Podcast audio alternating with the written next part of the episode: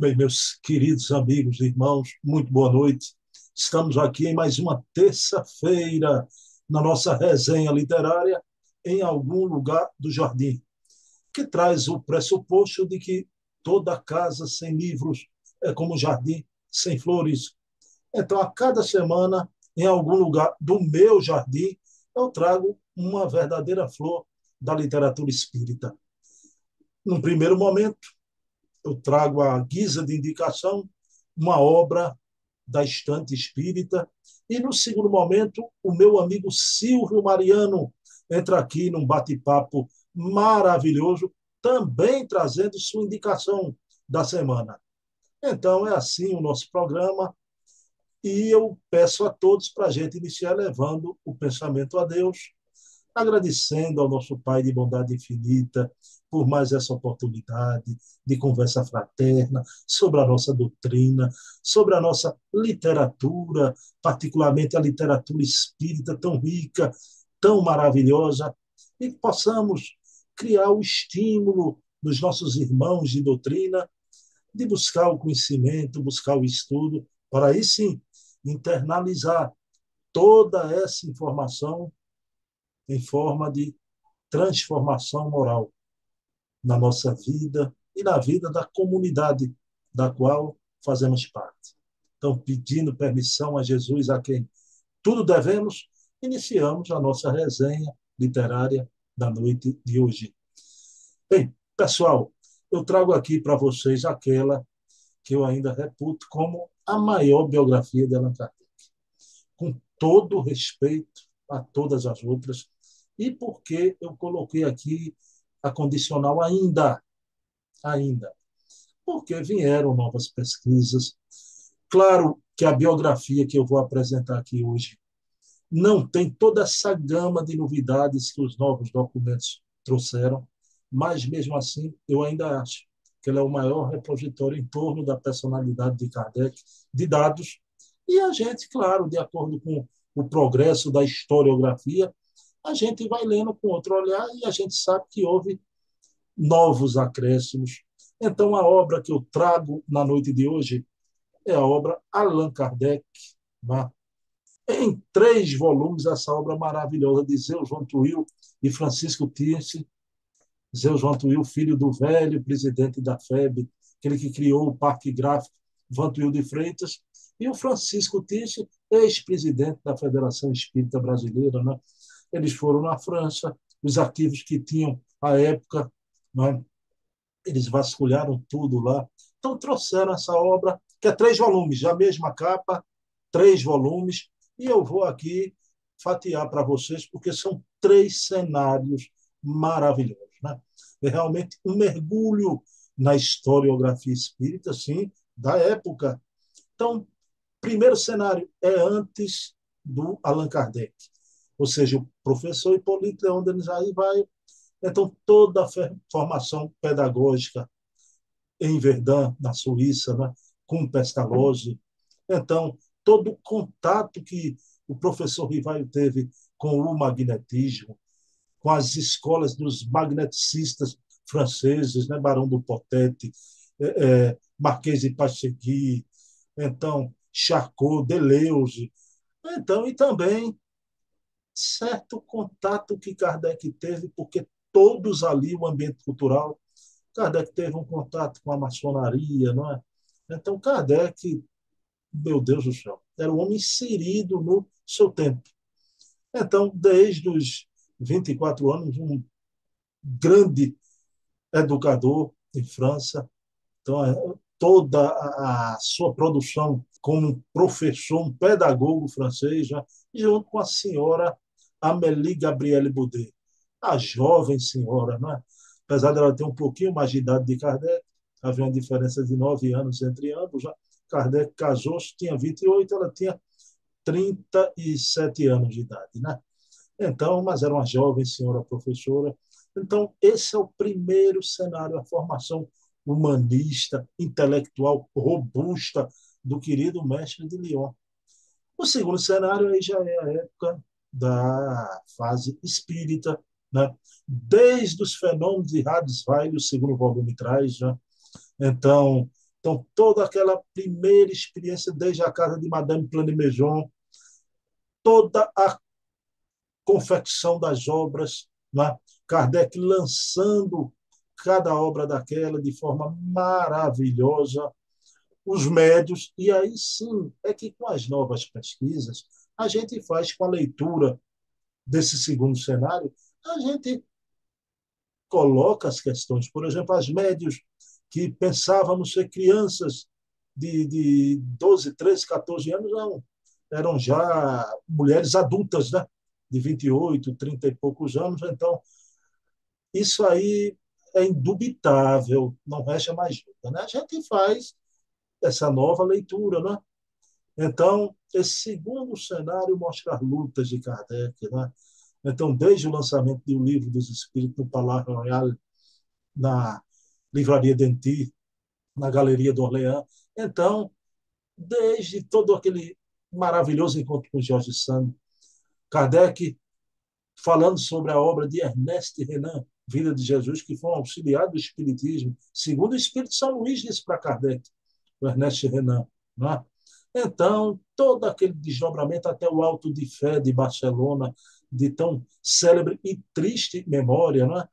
Então, esse é o segundo volume da obra Allan Kardec, de Zeus João Francisco Tis, até o, o seu final, no, com o terceiro volume, já o canto do cisne de Kardec, já o Espiritismo transplantado aqui para o Brasil. Então, seus primeiros tempos, suas lutas, a missão de Bezerra de Menezes, como realmente foi o Kardec brasileiro, querido médico dos pobres. Né? Ah, aqui no Brasil, o movimento espírita não existia, havia a ideia. Bezerra de Menezes foi responsável por desenhar o mapa espírita no Brasil. Né? Então, vejam bem quanta riqueza, quanta maravilha.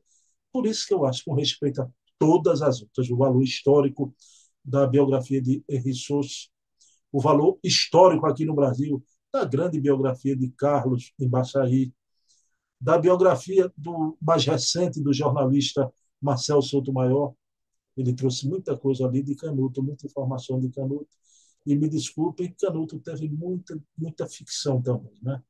Quem já leu o livro dos Espíritos e sua tradição histórica e lendária observa que Canuto romanceava muitos fatos, dificulta um pouquinho, embora tenha seu valor. Canuto foi um grande também pesquisador. Né? Mas, para mim, ainda permanece a melhor biografia de Kardec, os três volumes de Allan Kardec, de Zeus Van Tuyl e Francisco Tirso. Zeus Van Tuyl, filho do grande e velho Van Tuyl de Freitas, criador do Parque Gráfico. Veja a importância desse homem aqui no Brasil, na divulgação em massa do livro espírita, o Parque Gráfico da FEB, e Francisco que foi um grande presidente da FEB. Né? Essa é minha indicação. Em algum lugar do meu jardim, trago hoje aqui para vocês a biografia de Kardec, tá? Allan Kardec. Três volumes. Né? Ok, pessoal? Então, eu vou pedir para vocês esperarem um pouquinho, que eu vou receber aqui Silvio Mariano para a gente continuar esse bate-papo gostoso, interessante e de uma importância muito grande para todos nós. Bem, meus queridos amigos e irmãos, já estou aqui com meu querido amigo Silvio Mariano, que é o presidente do Núcleo Espírita Jesus do Lar, uma casa tradicionalíssima aqui em Recife, Pernambuco.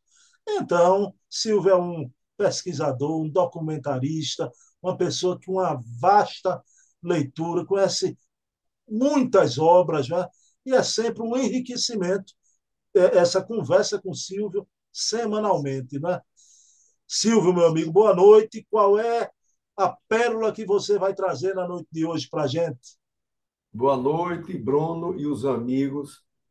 O nosso trabalho da noite de hoje é exatamente essa obra-prima de Kardec, o que é o Espiritismo. É uma obra indispensável e ela tem uma, uma bela história que eu aguardo que você faça as perguntas para poder darmos continuidade. Silvio, o, o que é o Espiritismo? Muita gente pergunta, né? O que é o Espiritismo? Né? Então, é a primeira pergunta que eu vou lhe fazer.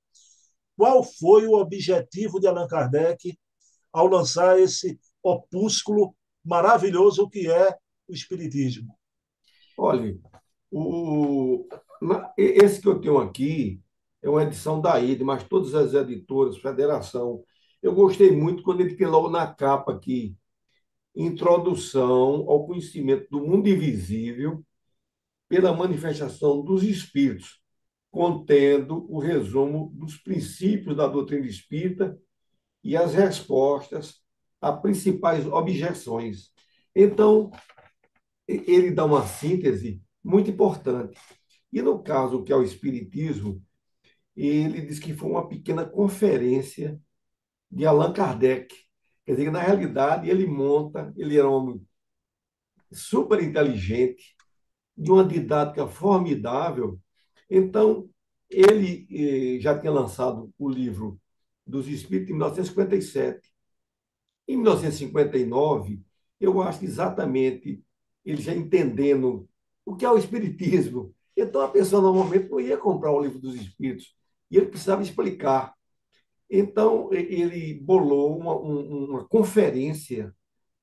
Nessa conferência, ele é, é, era em forma de diálogo. Então, ele faz ao crítico, o que é que o crítico o que a função do crítico é fazer análise. A pessoa analisa e faz a sua crítica. O cético é o descrente. A pessoa não crê em nada e ia fazer também uma pergunta. E o padre, que nós sabemos que em 1957, principalmente na França e no mundo, a Igreja Católica tinha um grande domínio. Então, ele, ele, ele imaginou de uma maneira eh, eh, muito inteligente o que é que cada um desses faria pergunta para saber do que é o espiritismo, dentro do seu conceito. O crítico criticando, não é? O cético dizendo que não havia nada, não havia mundo espiritual, não havia nada. O padre dizendo assim, que não podia aceitar nada daquilo que a Santa Igreja, que era a doutrina universal, não aceitava, então ele tinha um ponto de vista. E, e Kardec, de uma maneira delicada, ia explicando, sem levar a pontos críticos e desarmonia, explicando aquilo que, pela lógica, Kardec estava com razão.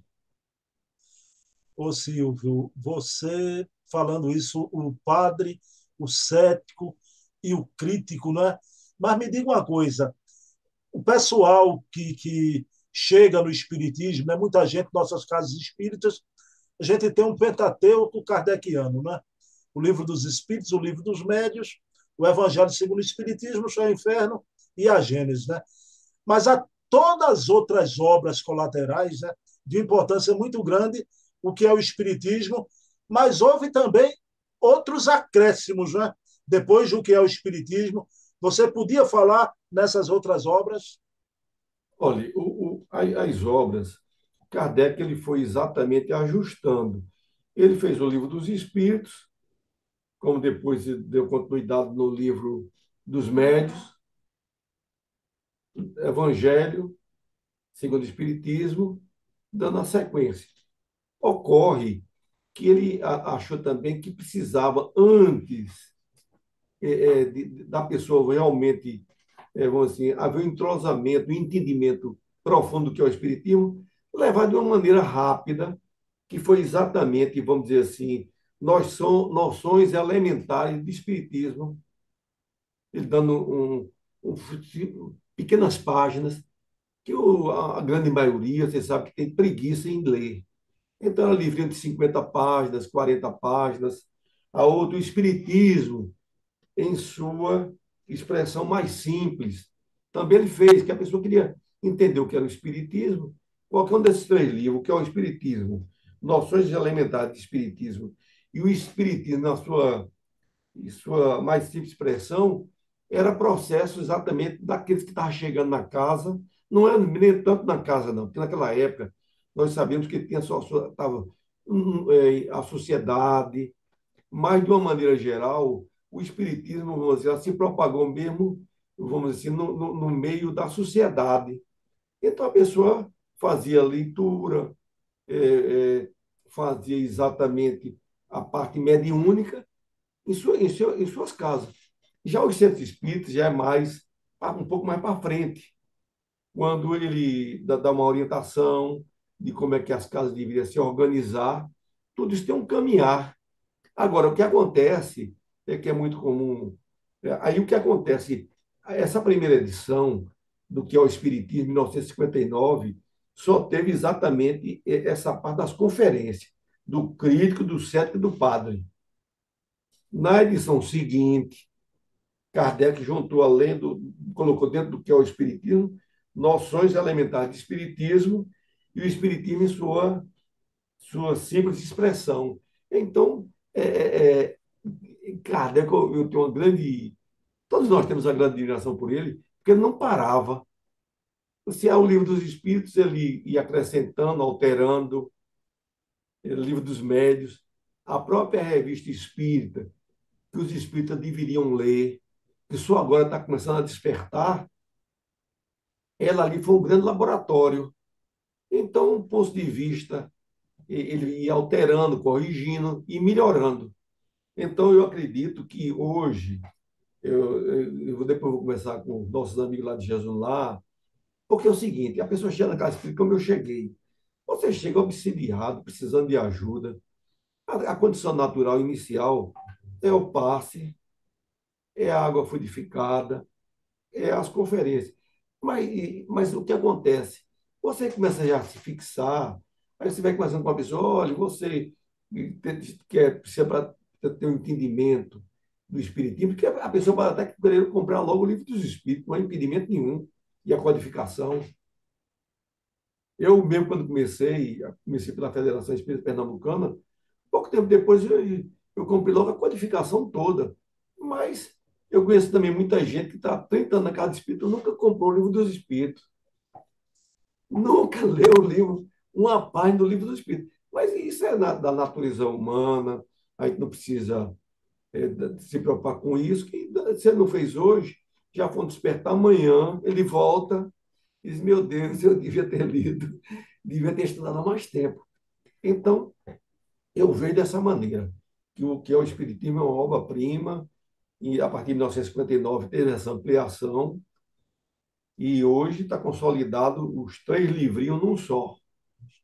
E a gente vendo, inclusive, o seguinte: o que ele falou naquela época do padre, do crítico e do, e, e, e do cético, é mesma, são as mesmas perguntas que eles teriam hoje. Eu, eu vejo é, é, Divaldo Pereira Franco, que ele diz o seguinte: olha, às vezes a pessoa vem me perguntar alguma coisa, eu digo, olha, meu filho, lê o livro dos Espíritos, que isso aí está na pergunta 560, vamos supor, você tiraria sua dúvida. Então você não precisaria estar preocupado em perguntar ao dirigente, perguntar ao, ao grande médico, ao grande expositor o que é. Porque se você leu o livro dos Espíritos, você já tem um grande conhecimento. E não é só ler, não, é estudar. Porque Viana de Carvalho disse que se Divaldo tivesse 100 anos lendo sempre o livro dos Espíritos, ele precisaria de mais 100, não é? Devido ao entendimento. Bom, Silvio, muito importante isso. As novas edições do que é o Espiritismo, né? Com esse livro. Mas eu acho muito boa a iniciativa da FEB, Silvio, de o Espiritismo, em sua mais simples expressão, a FEB está editando no livro só também, não é? Exatamente. exatamente. Resumo das leis dos fenômenos espíritas, introdução ao movimento espírita. Claro que foi depois que Kardec partiu. Obras póstumas é um livro também que é importante a gente conhecer, não é?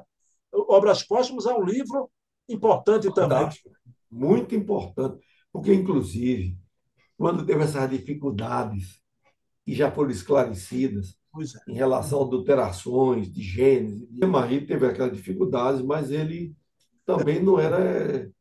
Né? Marie, é... pelo menos nessa questão de adulteração, ele está reabilitado. E em obras póstumas traz documentos de Kardec realmente, né? Então, ainda bem, é um livro que é importante né, para o movimento espírita. Mas, Silvio, a pergunta derradeira, agora, uma pergunta importante, eu queria saber o que você acha, né? o grande tribuno espírita, não é? esse que é considerado o cisne negro da oratória espírita, né? o querido José Raul Teixeira, né? lá do Remanso Fraterno de Niterói, do Rio de Janeiro, um dos maiores oradores da doutrina que hoje, infelizmente, por conta né, do, do AVC que teve, não pode palestrar mais. Mas o Raul afirmava muito isso, né? que toda obra que o espírita devia ler, se houvesse uma primeira obra, ele indicava exatamente o que é o espiritismo, né? Você concorda com isso e é isso que a gente deve fazer em nossas casas espíritas? Exatamente. Olha, porque é o seguinte, já tem até algumas edições aí de, que não está ligado ao espiritismo, que ele pergunta o que é. Você tem uma dúvida do que é Ubanda, do que é isso, do que é esoterismo. Você vai lá e pega um livrinho e pelo menos faz uma leitura rápida para você, se, você ter um entendimento. Então também eu, eu acredito que na doutrina espírita a gente precisa caminhar e vai se aprimorando, sabe por quê? Eu já estou há bastante tempo em Jesus lar, uns 40 anos quase, dentro da casa, e vejo que há muita boa vontade. Eu, quando cheguei lá né, em Jesus no lar, não havia curso para um, um, entendimento de uma preparação para a mediunidade. Era uma apostilazinha do Paraná, da, do Coen, não é? Então foi hoje, tem as apostilas da Federação, tem o ESD, tem é, é, é, o estudo do Evangelho Redivivo, que tudo é uma caminhada, e tudo do seu tempo, porque a gente está medindo o tempo nosso. Mas para a espiritualidade, a gente sabe que não, não é essa sangria desatada. Eu só me lembro do grande Alfredo Azevedo, que já contei aqui a você, que o médico, doutor Idelfonso da Bahia, perguntou, disse, seu Alfredo, quando é que o Espiritismo vai chegar no, no auge, assim? Ele pensava assim, como eu disse a você, 20 anos, 30 anos, Alfredo disse 800 anos. Então, é esse processo lento que vai chegar ao, ao auge que vamos dizer, os homens têm uma grande responsabilidade. Porque foi dito, foi dito por Leon Denis que o Espiritismo será o que os homens fizeram do Espiritismo. Nós que estamos à frente, a responsabilidade, aí tem que concentrar nas obras de Kardec, como base, como referência. Pega outros complementos, né? Silvio, muito bom você falar aí nas obras de Kardec, né? Lá na Casa dos Humildes também, a gente tem as apostilas do, do EGE, né? Agora, que fique claro que aquele que quer estudar a doutrina não fique preso somente em apostila, né? As obras, né, Silvio? Exatamente. Porque a apostila, quem pegou ali, levou de uma maneira, queria ser mais didática, está ligado à parte de educação, para gerar um estímulo. Não é? Então, você tem que ver é, a doutrina, como é que se posiciona.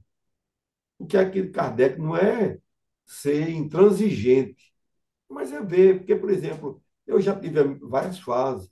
Eu tive a fase do, do dos fenômenos. Não podia falar de um fenômeno que eu estava atrás e queria participar. Então, outra coisa, a questão do médium. É, eu, eu, vejo hoje um Divaldo e outros como o Chico, que ele dizia assim, eu sou um simples cisco, eu não sou nada mais. Mas o que acontece? Hoje você vê, bem no meio espírita, muitos médicos preocupados com faturamento. Entendeu? Então é isso, esse critério. É você, não estou condenando ninguém, mas é, é de, no sentido de que tem que ver o objetivo da doutrina.